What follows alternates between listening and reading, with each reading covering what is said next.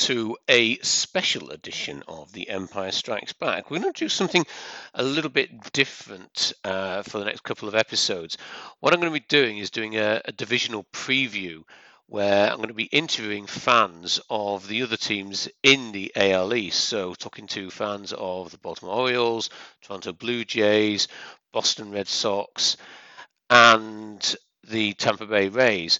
And getting the perspective of the fans of those teams and the prospect for how they did last season and the prospects for this season. Maybe other players to watch out for who may uh, will come across when we play these these teams this season. First off tonight, um, I've got fans from the Boston Red Sox. This will be a person who, if you listen to other UK based podcasts for baseball, is a voice you will recognise extraordinarily well. Um, and also, I've got Matt Clough from the Baltimore Orioles. Both very kindly gave up 25, 30 minutes of their time. Hopefully, you'll find the interviews interesting, give you perspective on these other teams in our division and what we might face this season. That's all. Hope you enjoy. Thanks very much. So, tonight, on the first of our divisional previews, I'm very pleased to welcome what, what should be a familiar voice to you all because you've probably know him as the voice, or one of them anyway, of bat flips and nerds. And we, we thought the first of these we'd, we'd actually open up to our main rivals, the fan of the Boston Red Sox. Welcome to the podcast, the first Red Sox fan ever to appear on the Empire Strikes Back podcast, Mr. John McGee. How are you doing, John? I'm well. Is that true, Mark? Goodness me, that is uh, that's quite an honour. Um, I, I, probably will be the first and last, but um, yeah, well, it's it's some privilege. Well, we don't get too many. We, we, we, tend to sort of keep it within ourselves, three or four of us, and we occasionally invite others on as well. But no, we've never had anybody else from any of the teams, so we're kind of breaking out a little bit here. But it, it's good to have you on, and, it's kind of a bit of a change because I know at the moment you're going through, you're doing 30 divisional previews with beat writers in the states, and we're kind of turning the tables on you here. So we're kind of interviewing you about the Red Sox prospects this season. So yeah, it's, appreciate it's, you doing this. It's been a nice break. I, I haven't had to look at roster resource for a team that I have no idea who anyone plays for. Uh, so it's been yeah, it's been it's nice to be doing it on this side of things, Mark. So yeah, looking forward to talking. Okay, so first of all, John, tell us how you got in into baseball, and then maybe more specifically about how you formed Bat Flips and Nerds, and especially why the Red Sox of all teams, John. uh, well, I could say the same for you with the Yankees, Mark, but you know, we could be here all night. It would be like Statler and Waldorf, and, and that's yeah. not really what your uh, listeners are here for. So, uh, I mean, my, my story with baseball is is like the classic British baseball fan story, insofar as you know, I found it through um, Johnny and Josh and Dave Lengel on Channel Five. So I I was a a student in the early 2000s when baseball on five was uh, in its in its heyday uh, you know, where we were all watching it on so there's little like portable TVs with wire aerials and just constantly manipulating it to try and see if you could actually see Chipper Jones swinging a bat as opposed to just you know snowy pictures. So that that's how I got into baseball, and I, I you know my time at university, I've written about it before. I had a, a bit of a strange time at university. Uh, you know, it's, it's very different from where I come from, going to a university that was that was full of people quite different from me and baseball was just a thing that I found solace in. I I, I just enjoyed it. I, I, I enjoyed the pace of it. I enjoyed the temperament of the players, the quiet. Uh, I found it really contemplative, and it was something that I found incredibly comforting uh, when I was a student. And I, you know, I had a few years away from the sport. I, I can't say I followed it really closely in you know the sort of late uh, aughts and early sort of 2010s, but uh, I so I sort of started watching again around when the Red Sox won the World Series in the 20, in 2013, and um and yeah, so I, I um uh, yeah, and I, I I I've done loads of sports stuff. I, I love all sports pretty much. There are one or two exceptions. I'm a, I'm, I'm a big I'm a big football fan. I'm a big cricket fan, and I, had done some stuff with football and I'd done some stuff with cricket, and I, I was kind of looking for a an avenue through which to carry on doing something uh, around a sport that I was interested in. And you know, so this is about five or six years ago. Mm. And no, no one was kind of doing anything on baseball in the UK then. You know, there, there was the the old um, bases loaded uh, yep. message board, um, and and that was kind of it really. There was a couple of Facebook groups, and uh, uh you know, it's it's interesting because you know we're we're recording this on on uh, the evening of thirty first of March, and um, Richard Moore of the Cycling Podcast, um, it was announced that he passed away yesterday. And I really like that podcast. And, and I think I was listening to it a lot at the time. I really like the vibe of that podcast, the three friends on there. I kind of thought there's nothing like this for, for baseball in the UK. You know, we had Buster Olney or Effectively Wild, all of those great podcasts that your listeners, I'm sure, already know. There's no one doing it with a, a British voice. So I kind of wondered about doing it for a couple of years. And I I got in touch with a, a, couple of people who I know who who were involved in sports media who I who I know are, are baseball fans. And, and at the time that unfortunately they just couldn't commit to it so I kind of forgot about it. Started following a few more British baseball fans on on Twitter mostly Red Sox fans. Um, and yeah just one one day plucked up the courage to say to one of them this this guy called Tom Pringle who is now the bane of my life. Uh, look I've had I've had this I had this idea I've been thinking about it for two years uh, I really enjoy talking to you. Do, you. do, you fancy doing it? And and he said said yes. And and you know the the rest is that's all she wrote, mate. Basically. Yeah. And we picked up um, initially Darius Austin, um, who uh, is very well known, I know, in British fantasy baseball communities, writes the Baseball Prospectus, uh, and Ben Carter. And the four of us have been doing it for six years now. And there's uh, then we've had Russell Easom and Rob Navera and um, and Rachel Steinberg joined us as well. So yeah, it's it's been great. Um, so yeah, that's how we started Batflips and Nerds. That's where it came from. And um, in terms of Red Sox fandom, well, you know, the, the timing is is the thing here, Mark. So I kind of I've given away my age and the time that I became a baseball fan all in one fell sweep. So if I tell you that I started watching baseball in 2003, yeah, um, the story writes itself really. So um, the Cinderella Red Sox of 2003. Um, a year that you no doubt enjoyed. I didn't. I, have I've kind of cast it from my mind and I can't remember at all what happened then. No, it's gone completely. Uh, yeah, you, me, and Grady Little, Mark. Um, yeah.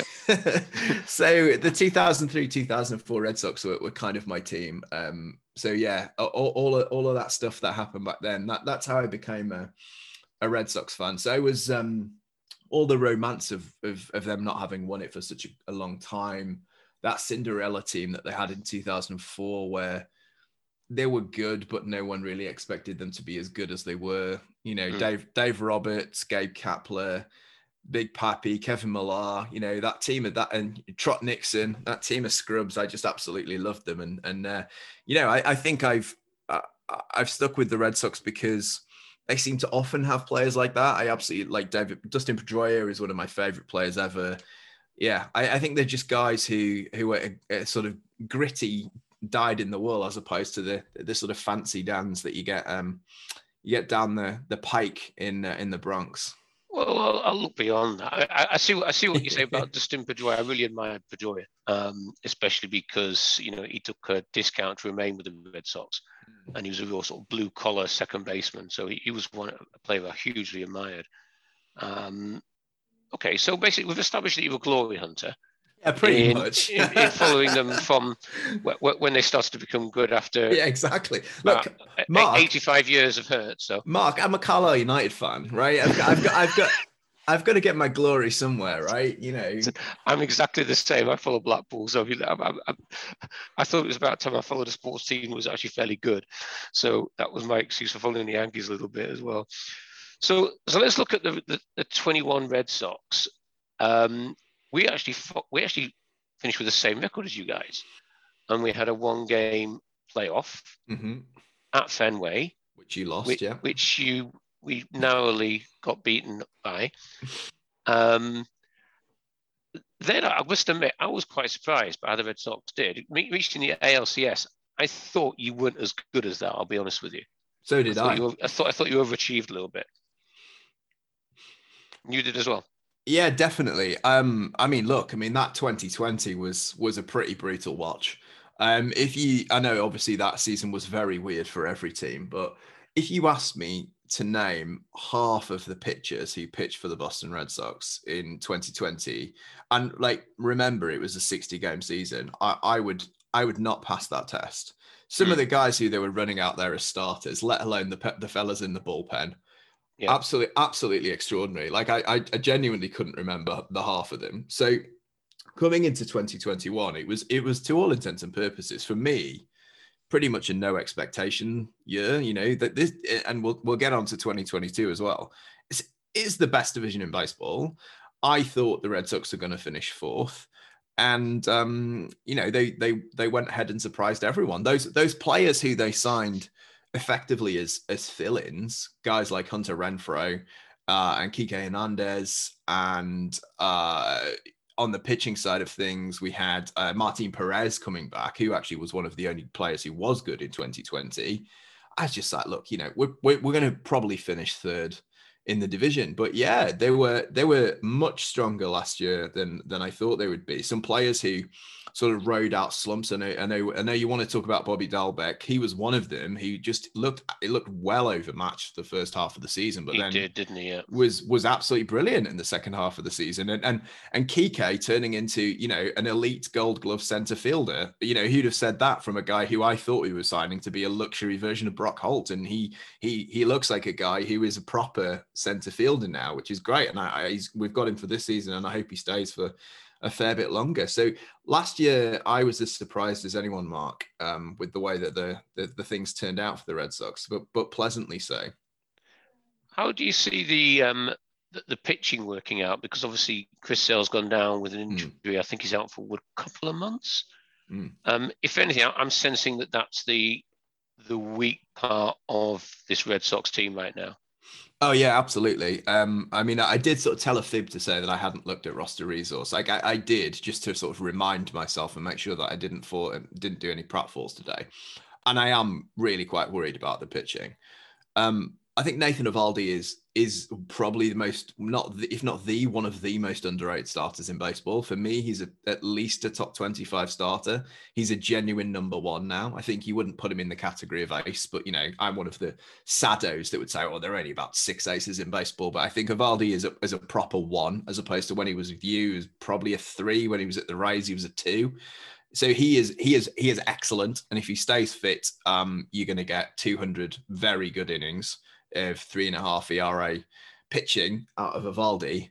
And after that, I mean, I don't really know, right? At the moment, um, Fangraphs has Nick Pivetta down as our day two starter, which That's he was worrying. Yeah, yeah. I mean, he was he was very good last year, much better than actually, yeah. much better than I anticipated that he was going to be, and, and far better than anyone uh, this side of Philly ever said he would be. But then, so he's he's probably going to be fine. Um, I mean, I'm I probably have more affection for 40 year old men that throw an 80 mile an hour fastball than any anyone. But um, Rich Hill, you know? I mean, I love Rich Hill. I, I, really like watching Rich Hill, but I, I just I just don't know. Uh, and Michael Wacha as well. I mean, he he looked better out of the bullpen uh, for the Rays last year. And then you know, uh, Tanner Houck, he's not like for me. He's just not starter. I think he's a reliever. I think he'll end up as a really elite reliever. Um, he doesn't have a third pitch. Can't th- his splitter just is a show me pitch completely.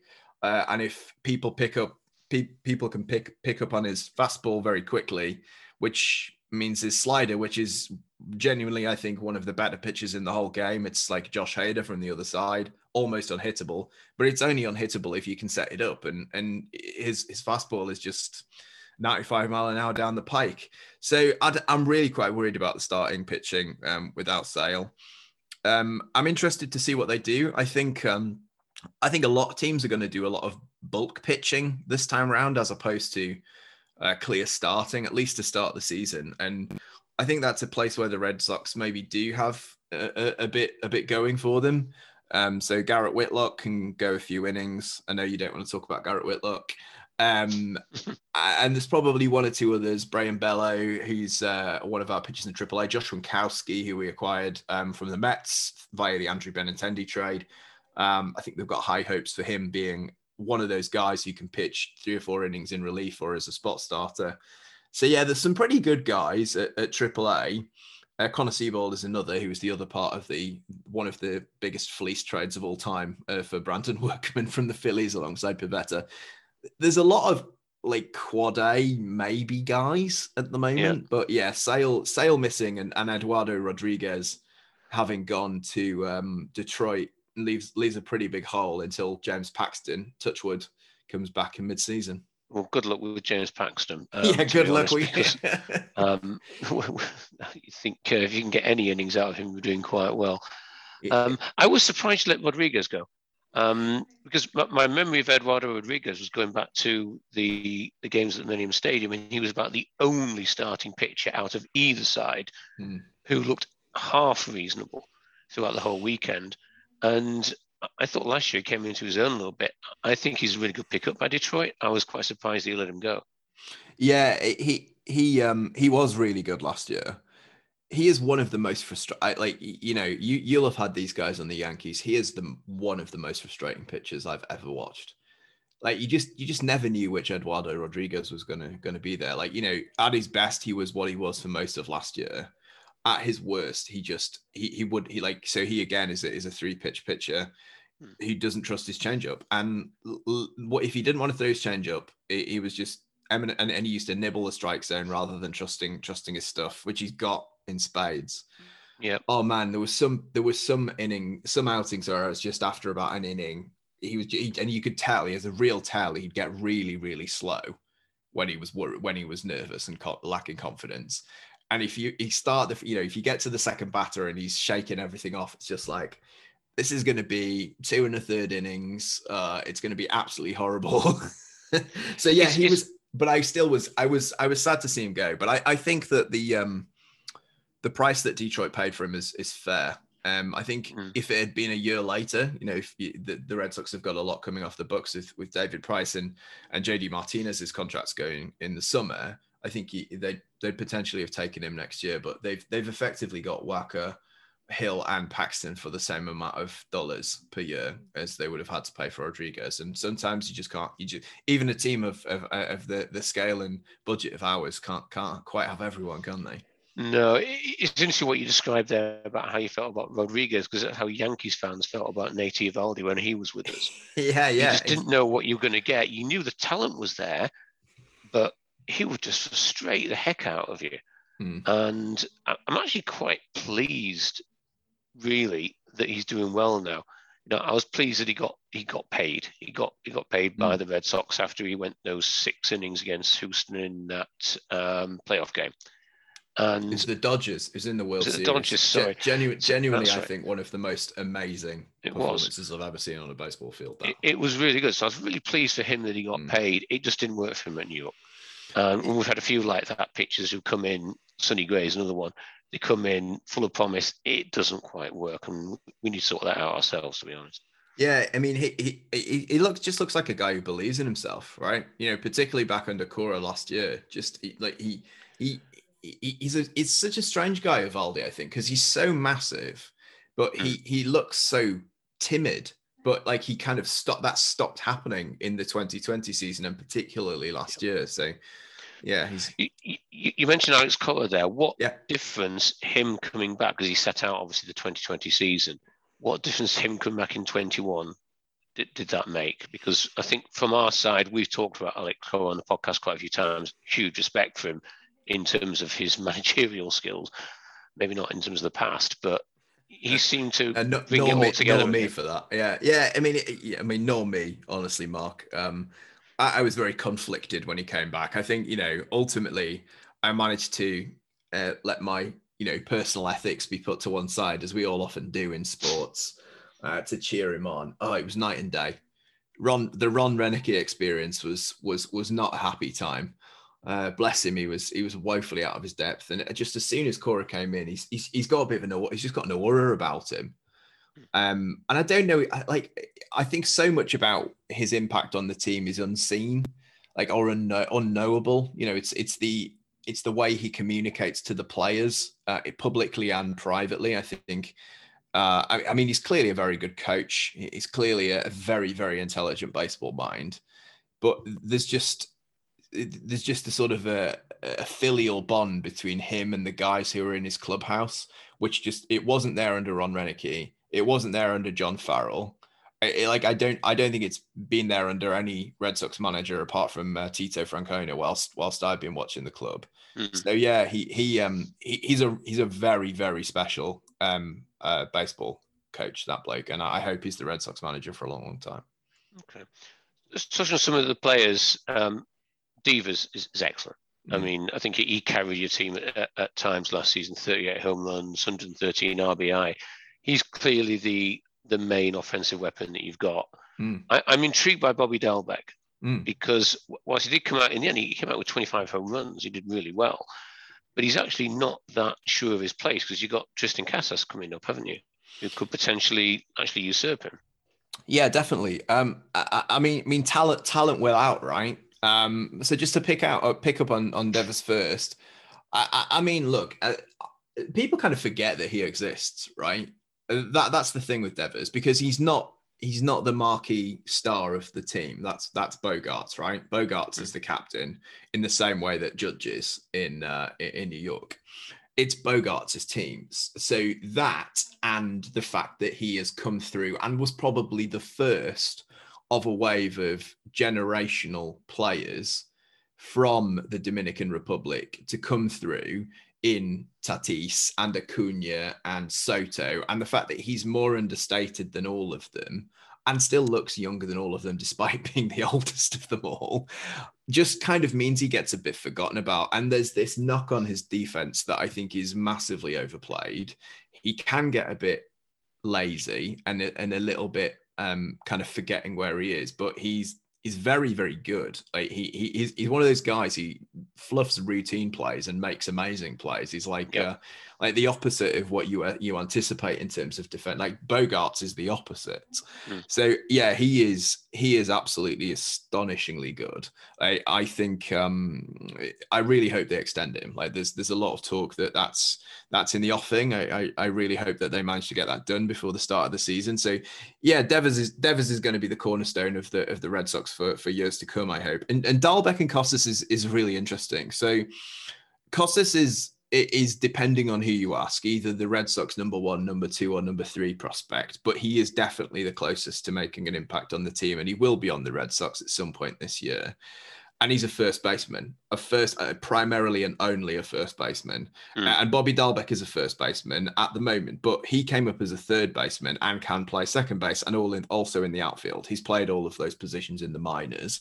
So I think Triston Casas is is the future of the Boston Red Sox at first base. He has, depending on who you ask, a ceiling of Freddie Freeman and a floor of Trey Mancini, which you know that's going to be a very good baseball player for Quail. Yeah, he's going to be going to be good at either end of that spectrum. Um, and Bobby Dalbec hits a lot of home runs, but is not that level of player. He but occasionally still, looks lost, doesn't he? Actually, yeah, I've seen him. Yeah, he's still very good, right? He, I think he's uh, he's going to be a good he's going to be a good major leaguer for quite a while.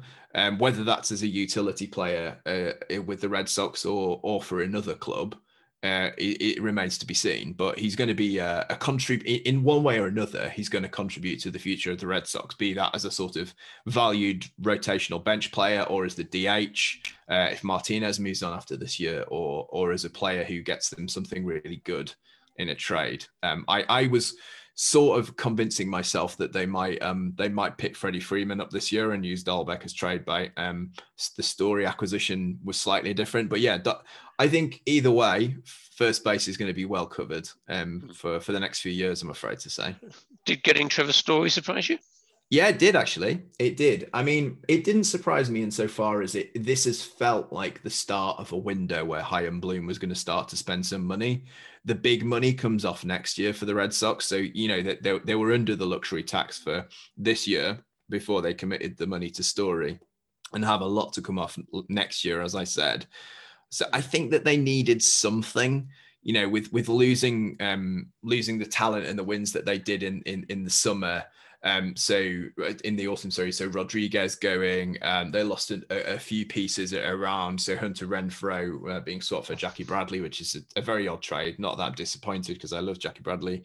Uh, but yeah, I, I, felt like they needed something. Um, and it felt like a shortstop was the, the right place to go in the market that was uh, that was available this year. And and story felt like the right one. Like he wasn't the one that needed 10 years and 300 million to get. So i was really pleased. The fact he was willing to play second base was was good. Um is he a better second base is he a better shortstop than Xander Bogaerts probably. But also you know back to the point earlier um and you know about this mark uh, moving your marquee shortstop off shortstop can sometimes be a bit difficult it, we, have had we've had some experience of that. Yes. You, uh, so yeah, yeah story true. Story's good. He's a good player. He's a good defender. He's a good hitter. I'm very very pleased. He makes the team better. And you've got some insurance in case Bogaerts does leave at the end of the season, I suppose. Yeah, definitely. And like you know, Marcelo Meyer and Nick Yorke, who are the other two guys who, depending on who you ask, are the Boston Red Sox number one prospect, are shortstop and second baseman. They're further away than Casas, but um, they're they're both going to be very very good as well. Okay. So what I'll do is wrap up with I want, to, want you to give me your prediction one through five, rank them in order. Who's going to finish where this season? How many places below the Yankees are you going to finish?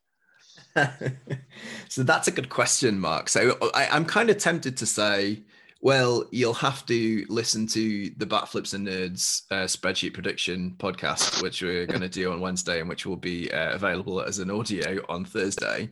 Um, but my, this is this is my, and obviously there are three other three other people who push back against me there, Mark. So I will say this is my point of view, mm-hmm. and this is so hard. This is so so hard. It's um, a tough I, division. It's a I, really tough division, actually. I think the Blue Jays will win the division. Right. Um, I think they have the best lineup. I think that's almost without question. Yours is probably nearest, uh, and their pitching staff is is very strong.